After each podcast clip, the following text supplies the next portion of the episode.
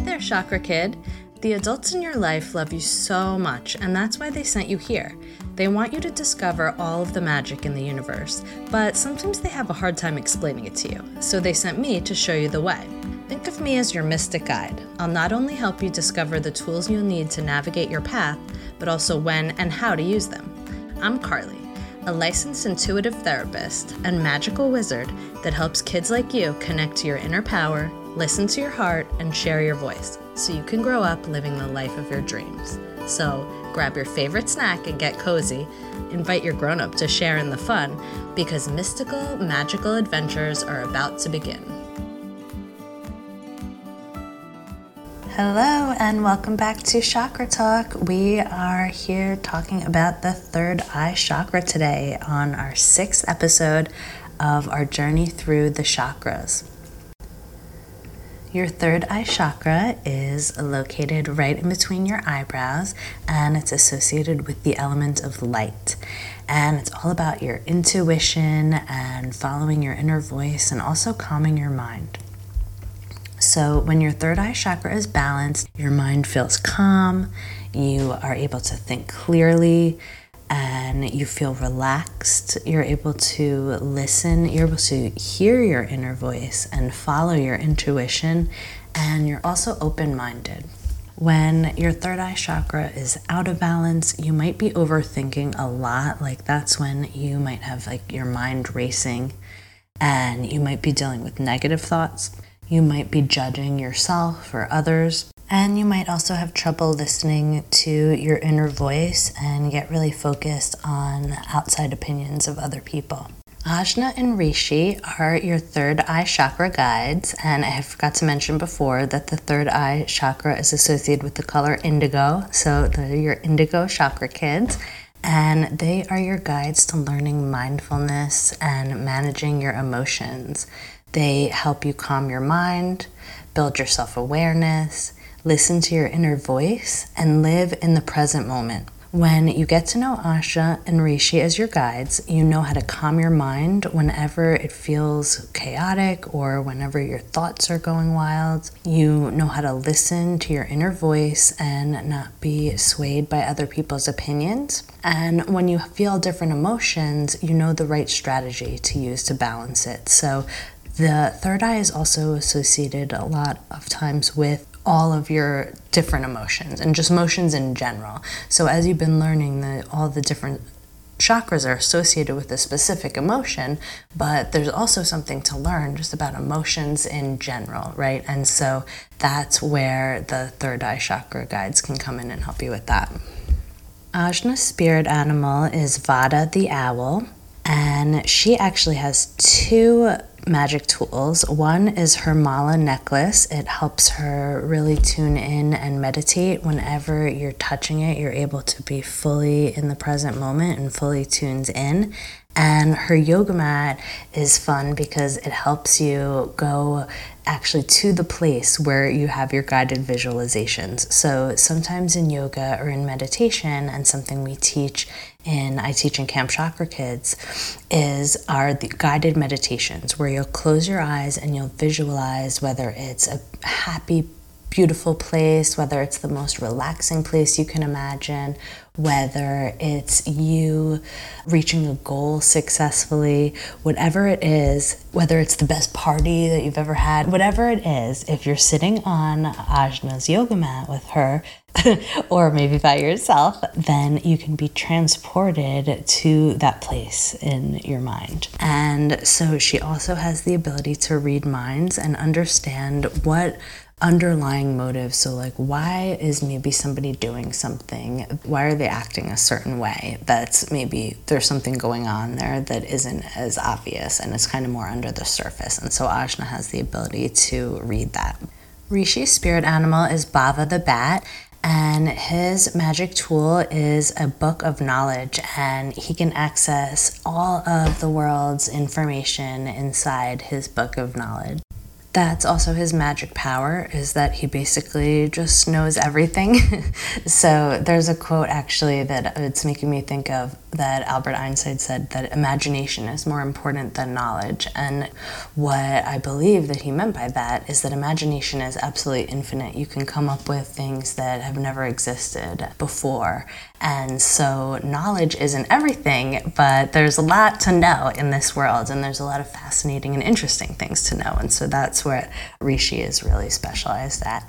He also does have the power to read minds a little. Rishi and Ajna are kind of twin souls in a way where they have a lot of similarities. And so they're both highly intuitive. So that means that they just have a sense of knowing things without knowing them.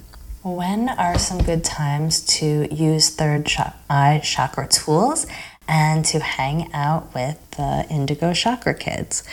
When you want to calm your mind, when you're having trouble tuning out other people's opinions, when you're finding yourself judgmental about the world, about yourself, about others, when you simply want inner peace when you want to be present and relax.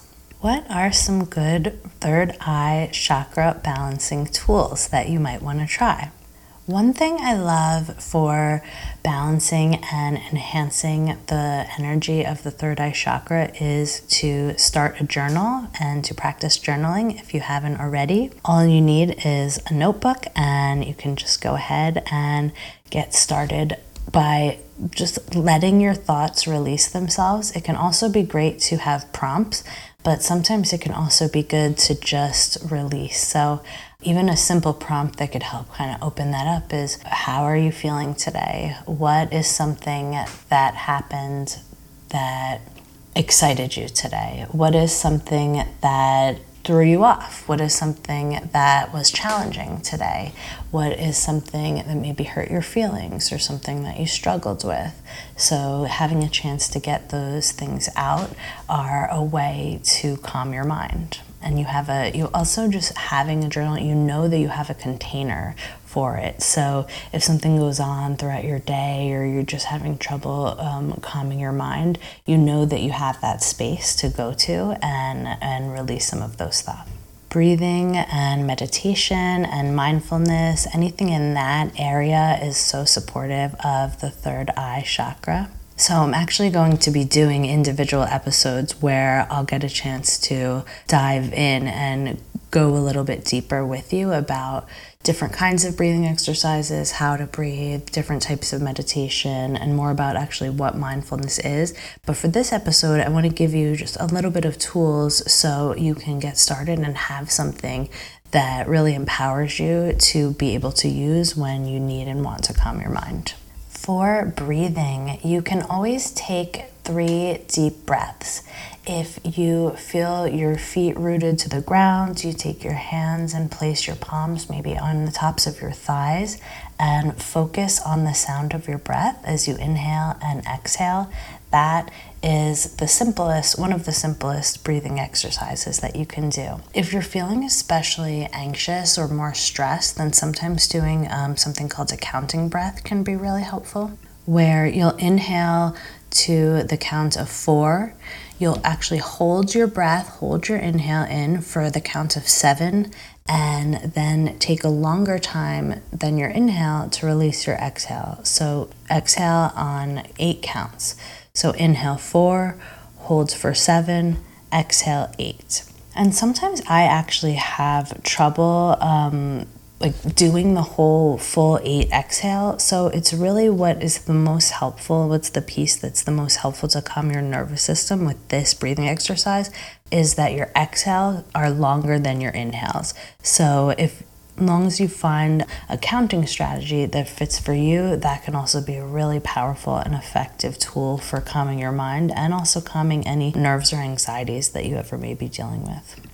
For meditating, I don't want to go too much into to meditating and mindfulness and what they are, but I like to think of think of meditating in its essence as a way to calm your mind and be in the present space. So and not be focused on the thoughts. Be in your body and be in the present moment. So, meditating can be where you're seeing that traditional, that classic, like sitting and maybe doing um, something with your fingers, as they're called mudras, where you're placing your fingers in a certain way that also supports the energy being calm and balanced. So you can meditate in that way. You can also meditate by walking and by focusing in on all the beauty that you see. You can meditate while you're doing chores as long as you're focusing on being being present and being in the moment focusing on your breathing and not following the thoughts in your mind and not judging any thoughts that come up in your mind. That's actually what one of my, my favorite definition of mindfulness is to practice being in the present moment on purpose without judgment. So anytime that you are doing that you are also balancing your third eye chakra if you've ever had difficulty sleeping, anything that you do that supports calming yourself for sleeping can also be supportive for your third eye chakra. So, whether that's having some tea or some hot water or milk, listening to some calming music, having someone read you a story. And then I also want to include some different ideas for how you can incorporate and kind of live and integrate a calm lifestyle. So where you're not always like rushing around and filling yourself with with busyness which then lends itself to be really thinking a lot. And so some of the fun things are what if you stayed home all weekend spent the day in your pajamas not using screens and really shutting off from more kind of information and ideas and sounds coming in can be really great.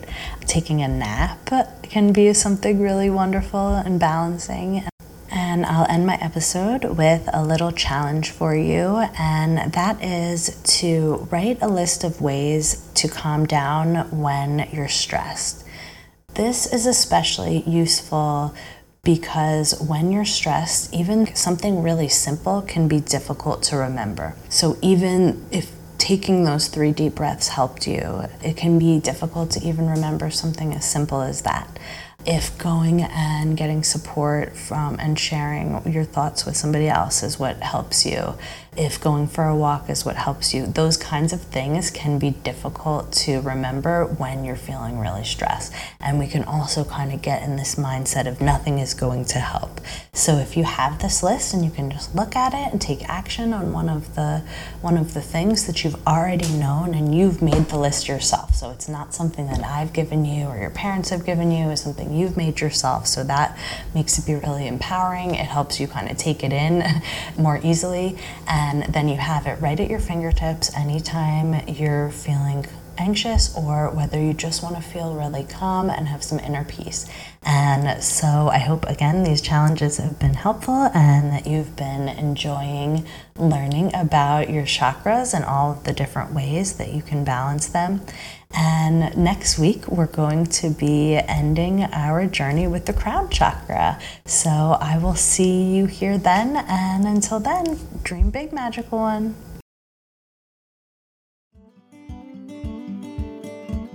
Did you feel the magic? I sure did. If you had fun on this adventure, ask a grown up to connect with me on my website, innerrainbowproject.com. When they join my email list, I'll send you a free guide of lots of fun chakra balancing ideas to explore. And if you loved this episode, I'd be so grateful if you leave a review, because that helps spread the magic to others. Let's continue this journey to happiness together.